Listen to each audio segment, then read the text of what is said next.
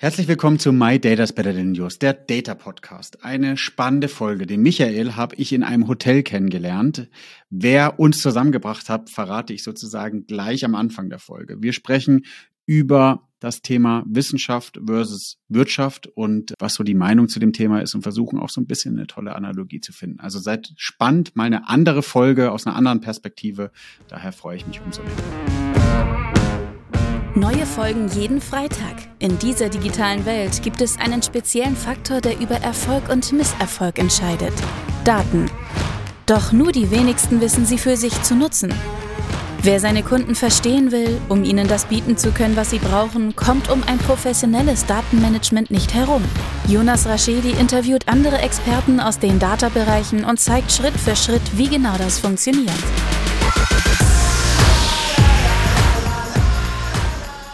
Herzlich willkommen zu My Data's Better Than Yours, der Data Podcast.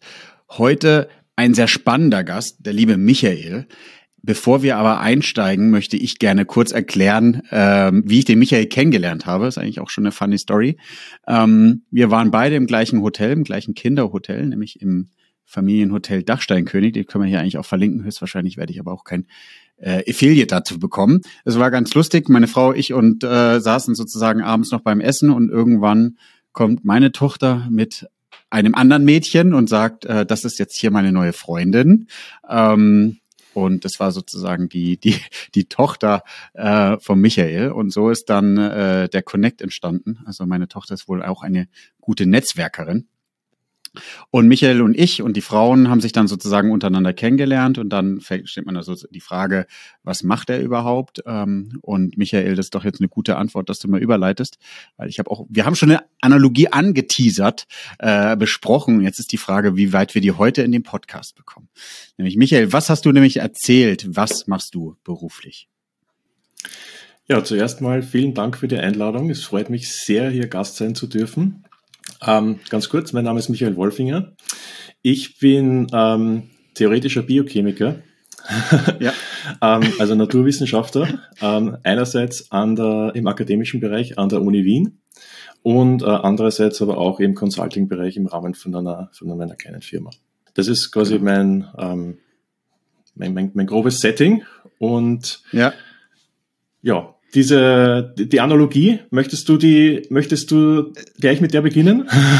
Ja ich, ich würde ich würde sehr gern beginnen weil wir hatten ich fand wir hatten ähm, sehr tolle Gespräche weil das Thema was du machst das das kannst du ja noch mal ein bisschen mehr erzählen ist mega komplex. Ähm, und du hast ja gemerkt ich habe mich sofort versucht in eine Analogie zu retten um erstmal das Thema zu verstehen. Und ich bin glaube ich ich habe angefangen mit einer Analogie in Richtung Brötchen backen dann hast du gesagt, das funktioniert nicht so ganz. Und dann sind wir so ein bisschen hängen geblieben und haben es noch nicht fertig diskutiert, das Thema ähm, Grillen. Jetzt müsstest du vielleicht einmal noch mal ganz kurz erklären, wir haben uns über einen Impfstoff unterhalten und was dahinter liegt. Und vielleicht kannst du doch noch mal kurz sagen, was du da so beruflich machst und warum wir glauben oder warum ich geglaubt habe, dass die Analogie gut funktioniert. Also die Analogie mit dem Impfstoff ähm, ja. und dem, dem Grillen. Ja. Ähm, es, ist, es ist folgendes. Also, meine Spezialisierung ist auf einem Thema, ähm, das sich RNA-Strukturvorhersage nennt.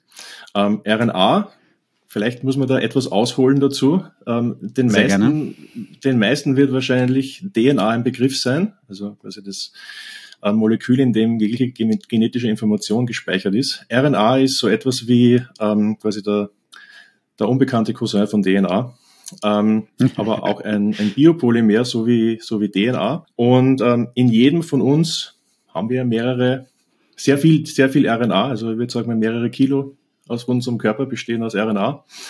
Ähm, RNA ist ein, ist ein komplexes Biomolekül. Ähm, RNA ist ein Biopolymer ähm, und ähm, ich habe irgendwann, nachdem ich Chemie studiert habe, mich ähm, begonnen, darauf zu spezialisieren, ähm, am Computer mit RNA zu arbeiten. Das heißt, ich bin auf der akademischen Seite im Bereich ähm, der RNA-Bioinformatik tätig.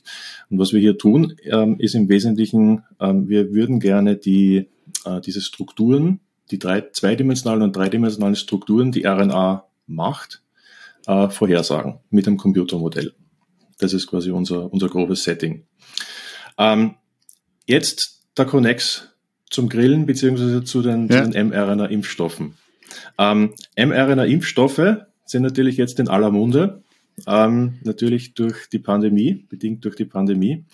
Ähm, und ähm, ja, nachdem wir quasi ein, ein Tool haben auf akademischer Seite, mit dem wir RNA-Strukturen vorhersagen können am Computer, ist es natürlich relativ straightforward für uns, ähm, diese mRNA-Impfstoffe zu designen. Das ist momentan ein sehr heißes Thema. Ähm, einerseits, ich meine, es gibt zugelassene Impfstoffe von, von, von BioNTech und Pfizer und, und von, von Moderna. Andererseits gibt es momentan wahnsinnig viele Unternehmen, die in diesen Markt reindrängen. Sie haben gesehen, äh, das funktioniert. Ähm, mRNA-Impfstoffe sind im Wesentlichen gekommen, um zu bleiben, würde ich sagen. Ähm, also das ist ja. etwas, was jetzt mal da ist und das wird, wird uns auch weiterhin begleiten. Das ist aber gut so, äh, weil die Technologie wahnsinnig spannend ist. Ähm, jetzt endlich zu dieser Analogie mit dem Grillen. Deine Frage damals bei unserem Gespräch ähm, war, wie kann man sich das vorstellen? Wie kann man quasi so einen mRNA-Impfstoff designen? Kann man das mit Grillen vergleichen? Und unsere Idee damals war, ja, eigentlich kann man es ganz gut vergleichen, weil ähm, das Grillen ist irgendwo sowas wie etwas, was man optimieren muss. Ja, also wir Männer machen das ja gerne, ja. Wir ja. Männer machen das sehr gerne, ja. um Klischees zu bedienen. Genau. ja, ja. Also, die Optimierung. Was braucht es zum Grillen? Zum Grillen braucht es ja. zuerst Fleisch. ja. Qualitativ hochwertiges Fleisch. Ja. Es braucht einen Griller es braucht nicht irgendeinen Griller, es braucht einen guten Griller. Ähm, ja. Es braucht Utensilien, es braucht Gewürze, es braucht vor allem Erfahrung.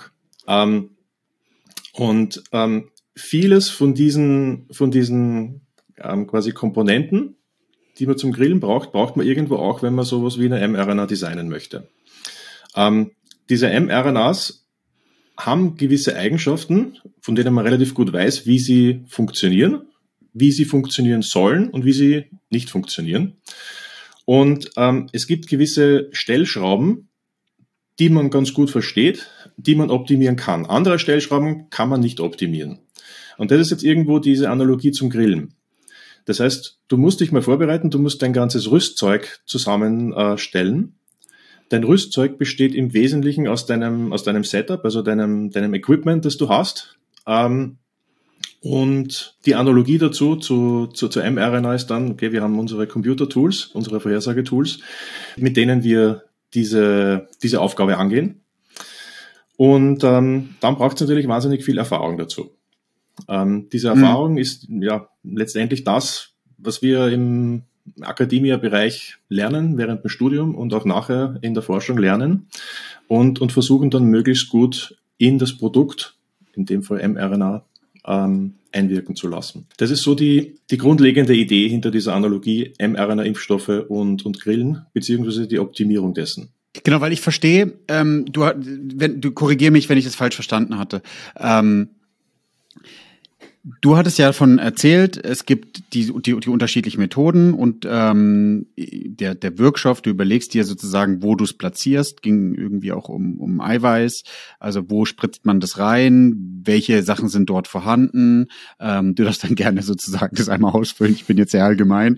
Ähm, was, was da vorhanden ist, was kennt man davon schon, was könnte man, wo könnte man sich sozusagen andocken, um zu gewährleisten, dass dadurch auf der Erfahrung, die man kennt, sich Themen verändern, die man auch wieder kennt, um eben eine Vorhersage darüber zu machen, wie ein Wirkstoff wirkt.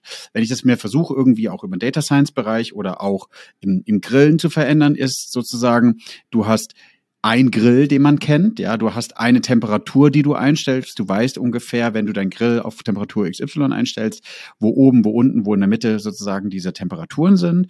Du weißt, wenn du eine gewisse Marinade oder sonst was irgendwie zusammenstellst, ja, um irgendwie auch den Veganern zurecht zu werden oder den Vegetariern zurecht zu werden. Das kann man natürlich auch mit Gemüse machen. Aber was sich natürlich verändert, ist eigentlich das Fleisch oder das Gemüse, weil du das natürlich nicht vorhersagen kannst, was dafür kommt.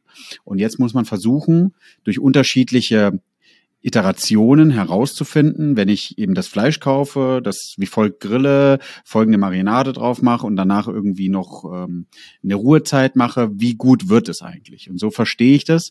Und ich war ja total, total fasziniert, vielleicht kannst du da auch noch mal ein paar Zahlen nennen. Ich finde es immer interessant, dass Unternehmen sich schon schwer tun, mit den Kundendaten, die man vorhanden hat, äh, ordentliche Analysen zu machen. Und dann kamst du irgendwie um die Ecke mit, äh, du musst nochmal die Zahlen nennen, was für Daten da eigentlich vorhanden sind und wie lange eigentlich so sowas dann auch plötzlich rechnet. Ähm, dass wir, glaube ich, noch ganz, ganz viel von der Wissenschaft lernen können. Und ähm, deswegen war es so spannend, eigentlich mit dir darüber einen Podcast zu machen. ja, gerne, ich, ich gehe geh gerne drauf ein. Ähm, ja. Zuerst mal zu den, zu, den, zu den Datenmengen vielleicht. Das ist bei RNA ja. ganz interessant. Ähm, RNA ist insofern so interessant, als ähm, RNA so wahnsinnig divers ist, was die Struktur betrifft. Ähm, jetzt haben wir schon einiges gesprochen über die Struktur und über Strukturvorhersage. Was wir noch nicht gesagt haben, ja. äh, für diejenigen, die es nicht wissen, warum interessieren wir uns eigentlich für die Struktur von RNA? Also den meisten wird wahrscheinlich da, äh, die werden wissen, quasi DNA und RNA sind aus einzelnen Bausteinen aufgebaut. Das sind diese, diese Nukleotide, ja. A, A, U, G und C, für, im Falle von RNA. Ähm, ähm, in der Regel ist aber nicht diese Sequenz interessant, sondern es ist die Struktur interessant, die durch diese Sequenz bestimmt oder determiniert wird. Man muss sich das so vorstellen, wie die Sequenz bestimmt die Struktur, die 2D- oder die dreidimensionale Struktur und diese Struktur bewirkt die Funktion. Das heißt, man kann sich das vorstellen, so wie Schlüssel und Schloss. Ähm, wenn eine bestimmte RNA eine bestimmte Struktur hat, dann ist es wie ein Schlüssel, der genau in das bestimmte Schloss passt. Wenn die Struktur falsch ist, wenn die RNA falsch gefalten ist, dann funktioniert das Ding nicht. Im zellulären ja. Kontext heißt das, dass das Ding sofort wieder abgebaut wird. Ähm, umgelegt auf die mRNAs oder auf die mRNA-Impfstoffe ähm, ist das Ziel letztendlich, ähm, du möchtest eine mRNA generieren, die möglichst viel Protein, Stichwort Eiweiß, das du, das du erwähnt hattest, äh, ja. produziert. Ähm, und das ist genau die Kunst dahinter. Also es ist relativ leicht, eine, eine RNA zu designen, von der Sequenz her zu designen, die ein bestimmtes Protein ergibt. Die Kunst besteht darin, diese RNA so zu designen. Das wäre der Schlüssel, genau. Ja. Die, diese, die, die RNA so zu designen, dass die Protein Yield, also die, die Proteine, die letztendlich die Immunantwort auslösen, in einer bestimmten, in einem bestimmten Zelltyp, also zum Beispiel Skeletal Muscle Cells, weil typischerweise bekommt man diese Injektion ja in den, in den Muskel, ähm, ja. dass in diesen bestimmten Zellen die Protein Load ähm, maximiert wird, um eine möglichst gute Immunantwort zu bekommen. Das ist quasi die, die Challenge im, im Bereich der, des Designs der, der, der, der mRNA-Impfstoffe. Ja, jetzt, jetzt, jetzt, ist, jetzt ist der Schlüssel, den stellt man sich ja irgendwie so ein bisschen kurz vor und da sind ja ein paar Zacken dran, aber ähm, wie lang ist denn eigentlich so ein Schlüssel, um so ein Gefühl zu bekommen? Wie viel, wie viel unterschiedliche, es sind ja Buchstaben, um ganz simpel zu sprechen, der, der Michael äh, schlägt gleich die Hände über den Kopf zusammen, wie, wie ich das einfach erkläre. Wie viel, ähm, wie viel Zahlen oder Buchstabenabfolgen ist es denn? Also im Vergleich zu einem Schlüssel ist ja das, was du machst, viel, viel länger. Ja? Also wenn man sich vorstellt, irgendwie ein Schlüssel hat vielleicht zehn Zacken. Wie viel Buchstaben sind es denn dann in deinem Bereich? Also was muss man sich vorstellen, wie lang ist es? Im Bereich der mRNA-Impfstoffe, mit denen ich momentan arbeite, sind es ja. ungefähr 3000 Buchstaben. Die man in unterschiedlicher Folge zusammenstecken müsste. Ja, ähm, das ist aber keine, keine zufällige Abfolge, sondern das ist ja. quasi diese, diese mRNAs sind grundsätzlich immer in drei Bereiche ähm, unterteilt. Der wichtigste Bereich oder der wichtigste, der zentrale Bereich ist die sogenannte Coding-Region. Also der Bereich, der wirklich für das Protein codiert. Der ist im Wesentlichen, ja. man kann sich das vereinfacht vorstellen, in der Mitte ähm, dieser mRNA. Und dann gibt's links an den linken und rechten Enden ähm, sogenannte Untranslated Regions. Das sind Regulationsbereiche, regulatorische Regionen, die dafür verantwortlich sind, dass diese mRNA in einer Zelle richtig erkannt wird, dass sie ähm, quasi nicht sofort als, als, als fremde RNA erkannt wird und ja. die im Wesentlichen ähm, die, die zelluläre Maschinerie anlocken soll oder es für die zelluläre Maschinerie möglichst attraktiv machen soll, diese mRNA ähm, in, in ein Protein zu übersetzen. Und ähm, in, der, in, dieser, in den mittleren Bereichen, dieser Coding, Coding-Region, ähm, ist man in gewisser Weise constrained, inwieweit man ähm, sich da aus dem Fenster lehnen kann, was diese Sequenzkombinationen betrifft. Das ist im Wesentlichen durch den genetischen Code determiniert. Da hat man gewisse, einen gewissen Spielraum.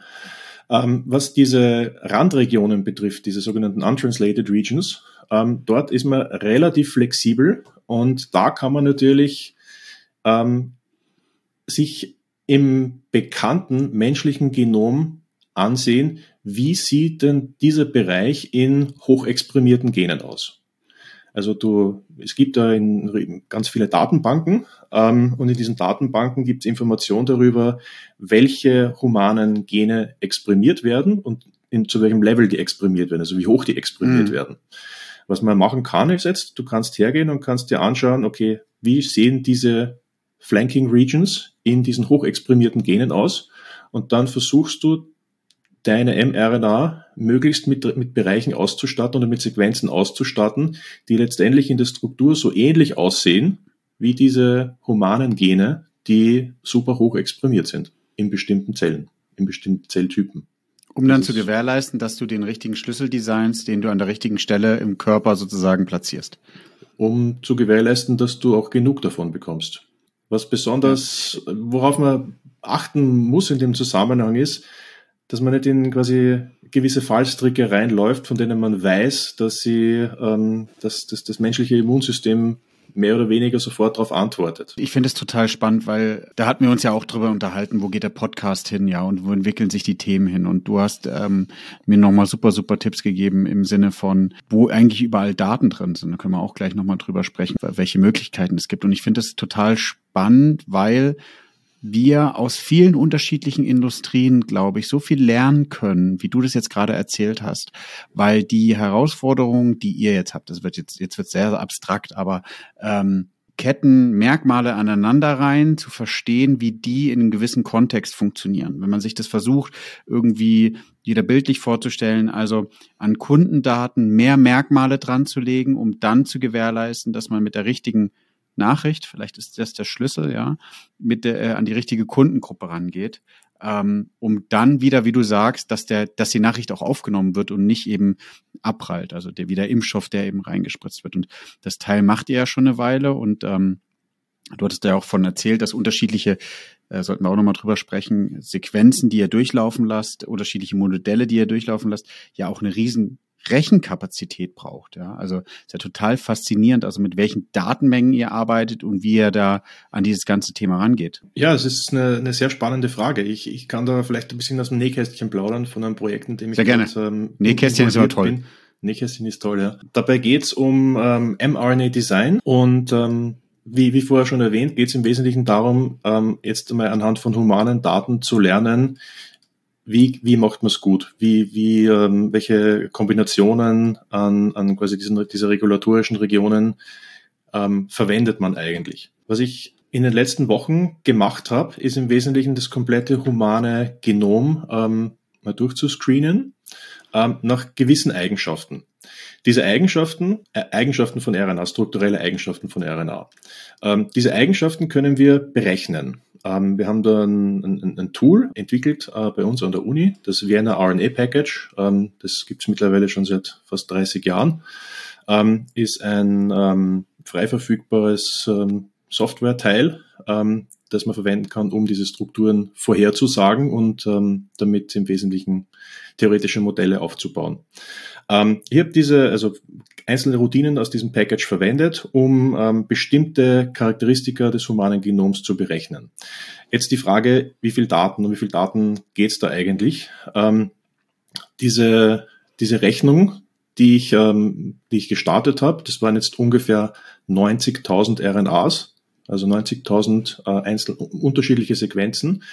Von der Länge, mhm. die kürzeste war wahrscheinlich um die 100 Buchstaben. Wir nennen diese Buchstaben Nukleotide und die längste ja. war 300.000.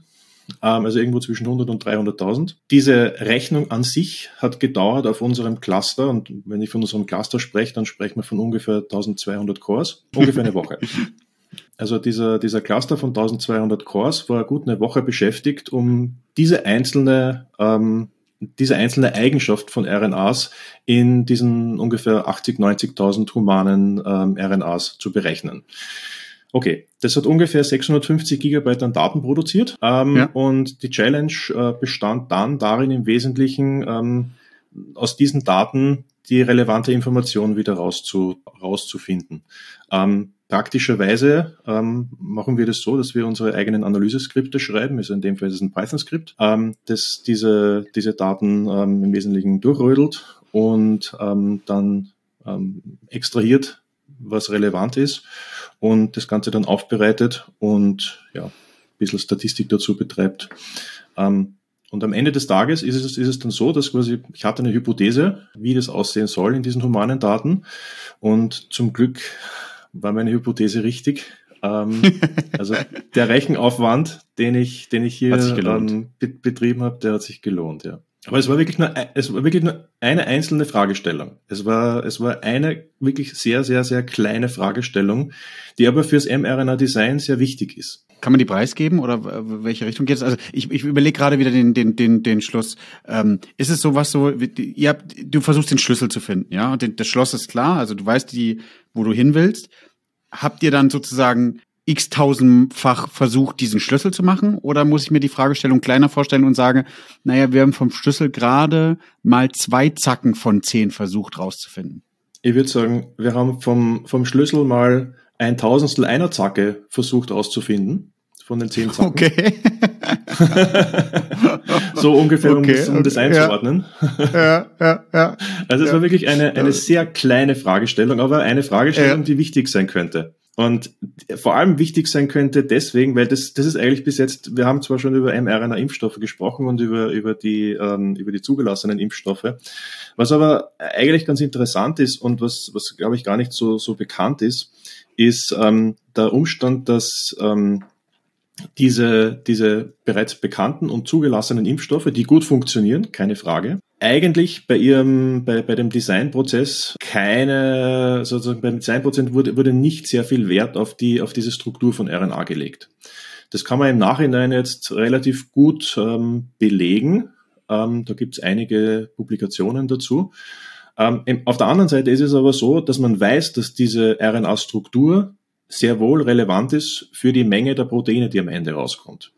Das heißt, da gibt es noch wahnsinnig viel Optimierungspotenzial. Also wie gut es wirkt, oder? Äh, wie, wie gut wie wirkt, hängt letztendlich davon ab, wie viel Protein du rausbekommst und, und ob diese ja. mRNA nicht schon, nicht schon ähm, quasi, nachdem du sie indizierst, sofort wieder abgebaut wird. Also das wäre das Schlimmste, dass du eine RNA irgendjemanden in, in, in den Oberarm indizierst und, und dann wird diese mRNA quasi sofort vom Immunsystem erkannt und abgebaut, bevor du daraus Proteine bauen kannst. Das wäre das Schlimmste, was das passiert. Das muss man ja. auf jeden Fall vermeiden. Ja, und deswegen haben wir jetzt unseren, unseren Fokus darauf gesetzt, ähm, diese Strukturinformation in diese mRNA-Impfstoff, ähm, in dieses mRNA-Impfstoffdesign ähm, vermehrt einzubringen. Und ich glaube, wir sind auf gutem Weg. Ja, was, was ich eigentlich mit der Folge bewirken würde, erstmal mich natürlich wieder schlauer zu machen, das ist ja die grundlegende Sache, sozusagen Sachen zu verstehen und alle anderen Hörer und Hörerinnen mitzunehmen. Ich finde es total faszinierend und man ist so mal in seiner eigenen Bubble und dann ist man vielleicht noch so ähm, Fokus eher Marketing oder eher äh, die Kunden zu verstehen, eher aus einer Analyse, äh, Analyseperspektive. Und äh, wo du mir, Michael, nochmal komplett die Augen geöffnet hast, ist, wo eigentlich noch Daten eingesetzt werden, an die man gar nicht denkt. Und was man sich eigentlich, klar, in der Pandemie hat man sich vielleicht mit dem Thema schon mal ein bisschen näher beschäftigt, aber was für riesen Datenmengen das wirklich ist und wie weit wir eigentlich in manchen Themen eigentlich schon sind. Du hast gesagt, ich glaube schon, du bist ja in dem Bereich schon seit über 20 Jahren, wenn ich das richtig im Kopf habe. Also wie lange wir uns mit diesem Thema schon beschäftigen, ja, und welche tollen Möglichkeiten es gibt, eigentlich das zu machen. Und dann ist wieder das andere, warum gehen wir und warum haben wir eigentlich auch manchmal in, in, in größeren Organisationen nicht die, die Ruhe, warum kriegen wir, haben wir nicht die Geduld und auch vor allem das Vertrauen, dass so Sachen mal auch abgekapselt werden und man sich länger mit so einem Thema beschäftigen kann. Das sind große Themen. Das sind ja. große Punkte, die du angesprochen ja. hast. Vielleicht zuerst zur zweiten Frage. Warum nimmt man sich nicht die Zeit, Dinge wirklich ähm, von Grund auf zu studieren? Das frage ich mich auch oft selber. Na, es ist, es ist, es ist tatsächlich so.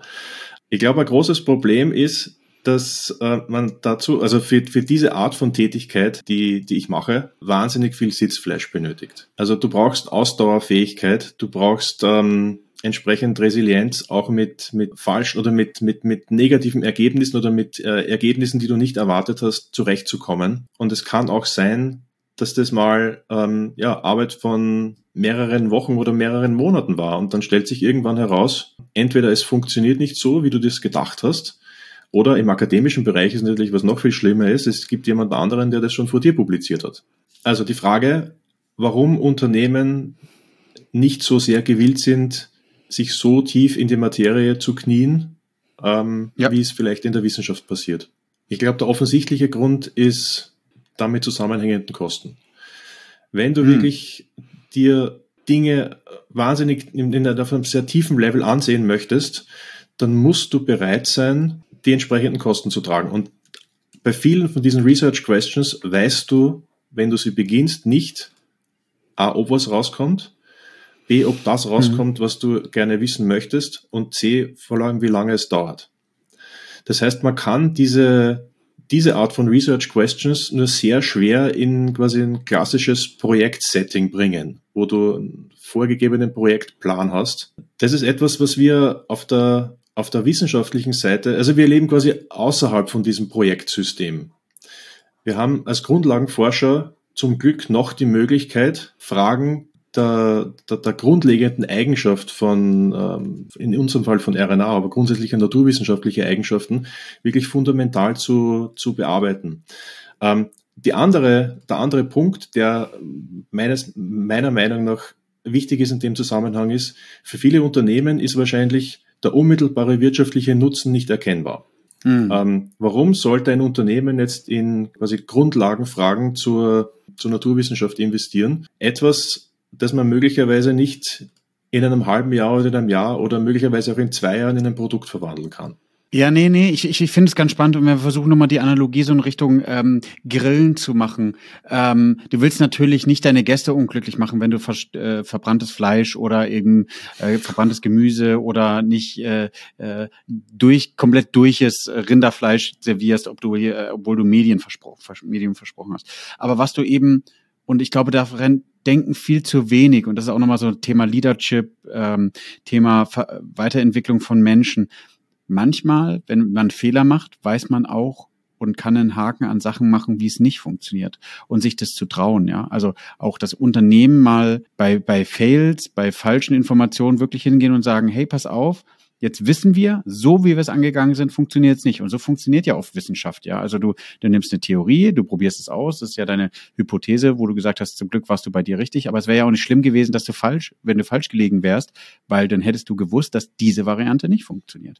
Und ich finde, das ist dieses Thema, nochmal rein zu investieren und halt eben mal ein bisschen größer in Unternehmen zu denken. Und äh, klar, mit Startups wird es nicht funktionieren, aber vielleicht funktioniert es bei Startups eben, dass man sich mit, ähm, mit ähm, Unis oder FHs zusammentut und sowas mal wissenschaftlich eine Weile lang begleitet, zu sagen, hey, das sind die Themen. Und selbst wenn wir nach zwei Jahren fertig sind, natürlich immer Zwischenergebnisse kommunizieren, können wir feststellen, die Sachen, die wir ausprobiert haben, nicht funktioniert.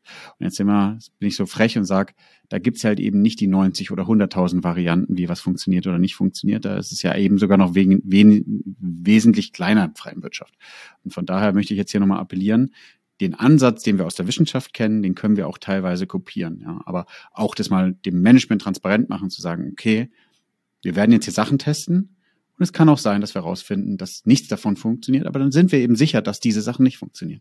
In dem Zusammenhang vielleicht noch ein anderer Punkt, warum es ähm, für Unternehmen doch interessant sein könnte, etwas in, in, in Grundlagenforschung zu investieren. Ähm, man hat es eigentlich sehr nett im Zusammenhang mit den mRNA-Vaccines wieder gesehen die momentan, also die, die, die beiden großen Proponenten, äh, Moderna und, und BioNTech Pfizer, haben natürlich nicht erst zu Beginn der Pandemie begonnen, ihre mRNA-Vaccines zu entwickeln, sondern die waren natürlich schon jahrelang ähm, auf diesem Zug aufgesprungen und die Pandemie, ja, ähm, ähm, ja die, die kam halt, ich, nicht, ich möchte nicht sagen zum richtigen Zeitpunkt, aber sie kam halt zu einem Zeitpunkt, wo diese, diese Unternehmen schon relativ weit in der Entwicklung dieser Produkte waren. Was diese Unternehmen aber schon weit vor der Pandemie gemacht haben. Sie haben sich selbst als Experten in diesem Feld positioniert, indem sie ihre, viele ihrer Vorergebnisse schon publiziert hatten. Und das ist ein Punkt, der meiner Meinung nach für Unternehmen sehr interessant sein kann. Also wenn das Unternehmen so weit ist, dass es über den eigenen Schatten springt, unter, unter Anführungszeichen, und in Grundlagenforschung investiert, dann sollte es auch so weit sein, diese Ergebnisse und wenn es keine finalen Ergebnisse sind, zu publizieren, anderen zugänglich zu machen. Man muss das jetzt nicht mhm. quasi jedes Detail publizieren, also man, man muss keine Geschäftsgeheimnisse ja, preisgeben. Aber ja. der Punkt und der Vorteil, den das Unternehmen damit bekommt, ist, du positionierst dich als Experte auf dem, in, in diesem Gebiet. Das haben BioNTech, Pfizer und, ähm, und Moderna natürlich gemacht vor der, vor der Pandemie und man sieht, welche welche Gewinne es diesen Unternehmen beschert hat. Ja, da, ich glaube, da sind wir manchmal noch zu deutsch. Also, dass wir möglich die Möglichkeit anbieten, unser Wissen auch zu teilen und zu sagen, das ist der Ansatz. Muss man ja nicht in der gleichen Branche machen, sondern unterschiedliche Branchen uns eher abstrakt darstellen, wie du sagst. Das ist eigentlich ein, ein, von meiner Seite ein tolles Schluss, Schlusswort. Ich glaube, wir könnten noch stundenlang über Grillen sprechen. Michael, ich hoffe, wir sehen uns bald wieder. Im Übrigen bin ich, glaube ich, im Mai wieder im, im Dachsteinkönig. Ich schickte die Daten separat. Können wir nochmal drüber sprechen, ob er auch vorbeikommt. Ähm, ähm, äh, war, war, war ja sehr schön da.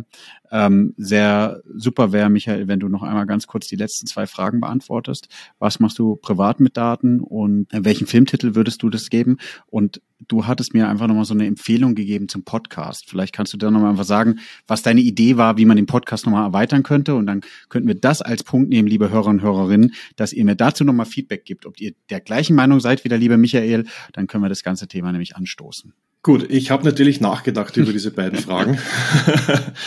ähm, die erste Frage ist relativ leicht zu beantworten. Also was mache ich privat mit Daten? Ähm, ich halte es da wie viele andere Wissenschaftler. Bei mir gibt es eigentlich keine Unterscheidung zwischen Privat und Beruf. Das heißt, ähm, die Daten, die ich mir beruflich ansehe, sind auch Daten, die mich privat interessieren.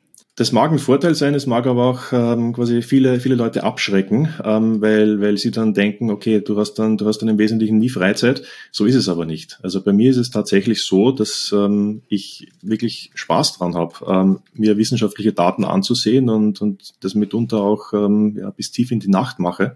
Einfach um, um, um, um neue Dinge zu lernen und äh, irgendwo nach dem, dem, äh, dem Leitspruch zu folgen, entreiße der Natur jeden Tag ein neues Geheimnis. Was denn deine zweite Frage betrifft, ähm, der, der Filmtitel, ähm, da habe ich auch lange drüber nachgedacht, aber ähm, letztendlich, was hängen geblieben ist, ähm, war der, der Marsianer. Und da gab es eine Stelle, diejenigen, die den Film auf Englisch gesehen haben, werden sich vielleicht daran erinnern. Und ähm, die lautet, in the face of overwhelming odds, I'm left with only one option. I'm gonna have to science the shit out of this. ja, okay. Das trifft. Also das war die Szene, wo, wo Matt Damon dann erkannt hat, dass er letztendlich alleine am Mars übrig geblieben ist und dass er jetzt Wissenschaft verwenden muss, um zu überleben. Kannst du noch mal ganz kurz das Thema sagen, was wir angesprochen hatten mit dem, wo, wo siehst du den Podcast weiter, wie man das breiter entwickeln kann? Weil wir waren jetzt ja sehr in dem Thema äh, Wirtschaft, aber ich glaube, das ist ja nochmal mit dem Teil total spannend. Wo geht die Reise noch weiterhin?